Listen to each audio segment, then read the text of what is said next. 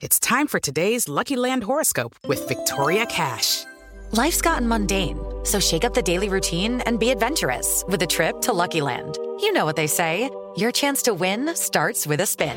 So go to LuckyLandSlots.com to play over 100 social casino-style games for free for your chance to redeem some serious prizes. Get lucky today at LuckyLandSlots.com.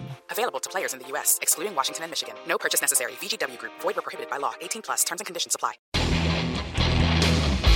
Ciudadanos informados, informando. Este es el podcast de Iñaki Manero, 88.9 Noticias. Información que sirve. Tráfico y clima cada 15 minutos. Y le damos la bienvenida, como siempre, como cada 15 días, a la doctora Tamara Troner, escritora, maestra en apreciación y creación literaria y doctora en investigación y creación literaria. Además, nuestra Witchy Woman. ¿Cómo estás, Tamara? Muy bien, Iñaki, encantada de estar aquí. Oye, hoy, eh, hoy vamos a platicar acerca de este premio Nobel de literatura que pues, realmente yo la verdad lo admito, no lo conocía, ¿no?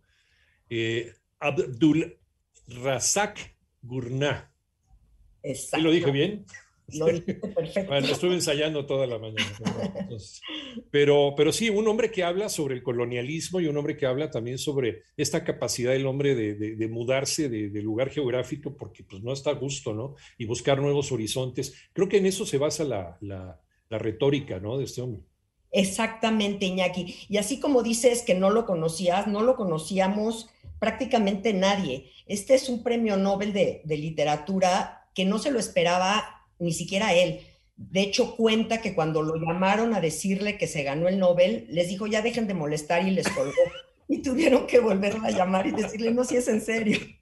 O sea, na nadie, nadie se lo esperaba, Iñaki. Eh, en realidad, sí fue una sorpresa también para sus editores, para todos. Ya sabes que hay una especie de lista que se da a conocer de los que son como los eternos candidatos, ¿no? En los que está Murakami y en los que están pues varios otros él no estaba, nadie, prácticamente nadie lo conoce.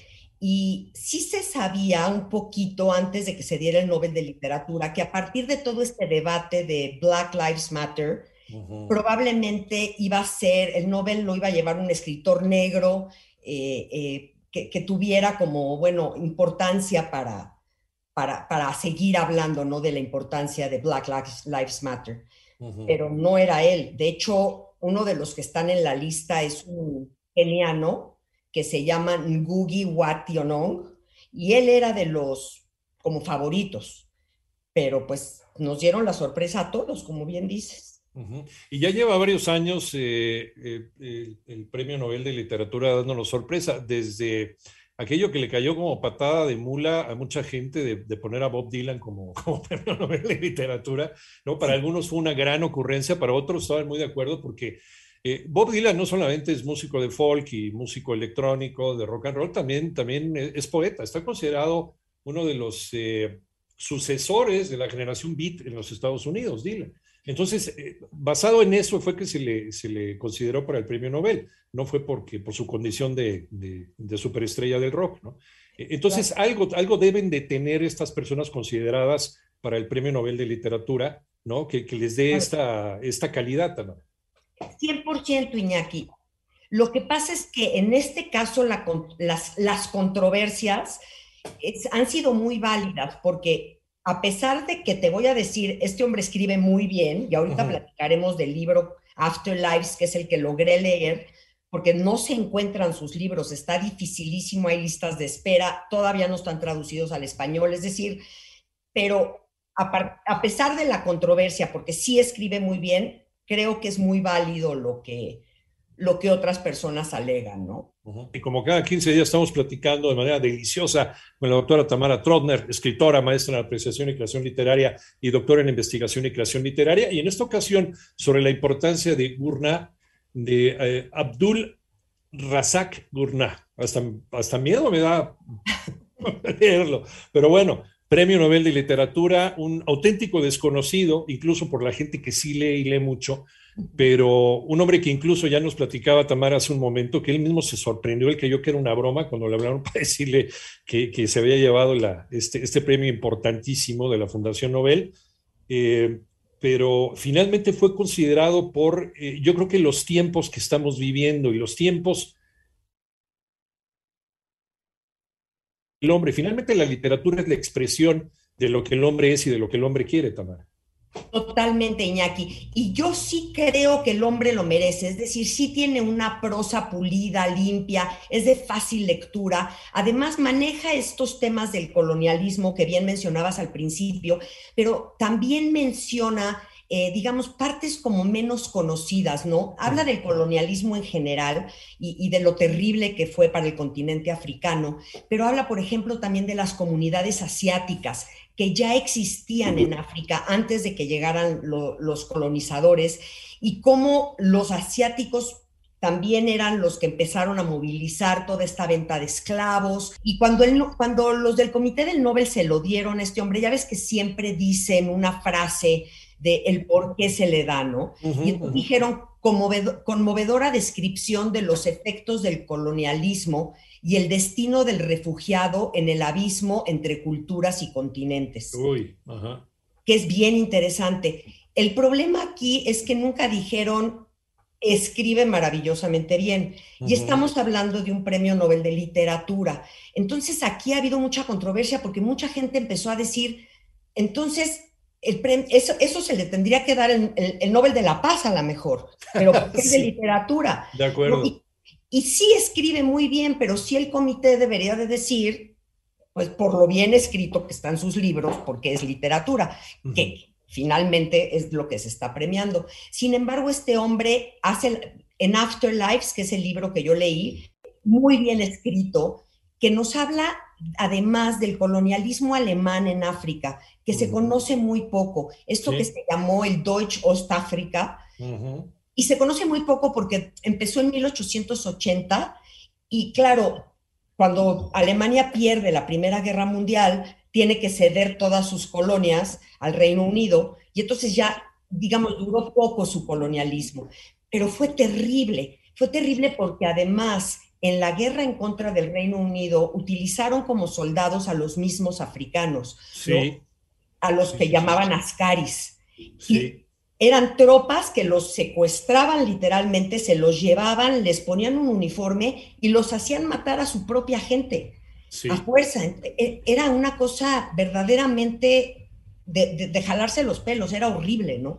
Y habla de esto, de esto habla Afterlife, y lo habla y lo dice y lo cuenta muy bien.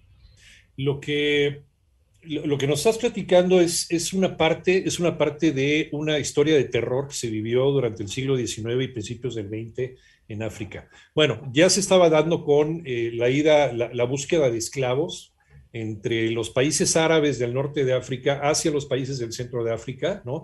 y vendérselos a los navegantes eh, portugueses, españoles, holandeses, llevárselos, traérselos a América, y de ahí vienen todas las grandes, eh, se hacen todas las grandes colonias ¿no? de, de, afrodescendientes en nuestro país, sobre todo en las zonas del Caribe. Ahí es donde empieza el genocidio. Y luego viene el siglo XIX con monstruos como el rey Leopoldo II de Bélgica, este está dentro de la misma canasta de un Hitler, de un, Stalin, de un Pol Pot, de un Mao Zedong, ¿no? de gente que asesinó a millones de personas, les cortaba las manos, hacía cosas horribles. El colonialismo de los alemanes también, sobre todo en la zona sur del continente. Bueno, eh, creo que el mundo le debe todavía muchísimo a África. Es más, es más, viene muy a cuento el haberle dado el Nobel a este hombre, porque en este momento se está viendo que eh, todos esos países que hicieron de, África su patio trasero, les están volteando la espalda.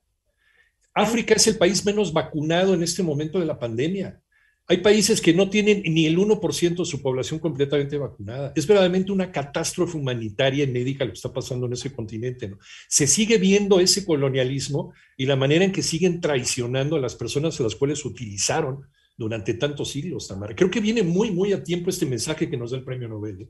Tal cual, y por eso esa es la parte donde decimos qué bueno, qué bueno que se le dio a este hombre, qué importante leerlo para entenderlo exactamente lo que estás diciendo, Iñaki, porque no solo se le está dando la espalda en África, se les está dando la espalda en los mismos países que fueron los colonizadores y estas personas que se llevaron como esclavos y que ya hoy han pasado muchísimas generaciones y los siguen maltratando, siendo ya, o sea, ya nacionales de cada uno de los países, ¿no? Ya son ingleses, ya son belgas, ya son franceses y se les sigue considerando una minoría eh, a maltratar. Entonces, claro, sí, yo aplaudo muchísimo este premio porque sí va a generar conciencia y lo va a generar con, buenas con buena literatura, con buenas letras y además muy fácil de leer, cosa que me gusta porque de pronto le dan el Nobel a escritores que casi casi parece muy, ¿no? Parece que se los dan así, entre menos palabras entiendas, ese va a ser el Nobel. Y la verdad es que es muy desagradable, o sea, a mí por lo menos soy una lectora que me gusta entender lo que leo, ¿no? Claro. Creo que a los que nos están escuchando también y a quien le están dando este premio tiene que tener un alcance universal para que casi o prácticamente todos los que sabemos leer o los que aprendimos a leer en algún momento entendamos el mensaje por lo menos. ¿no?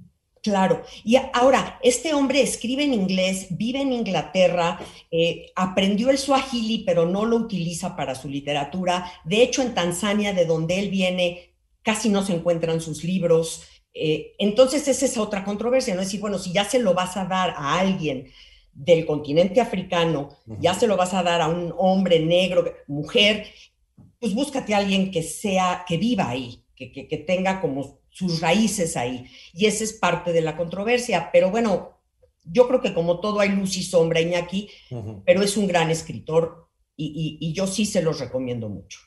30 segunditos, Tamara, ¿qué nos recomiendas leer de él y que más o menos lo podamos encontrar?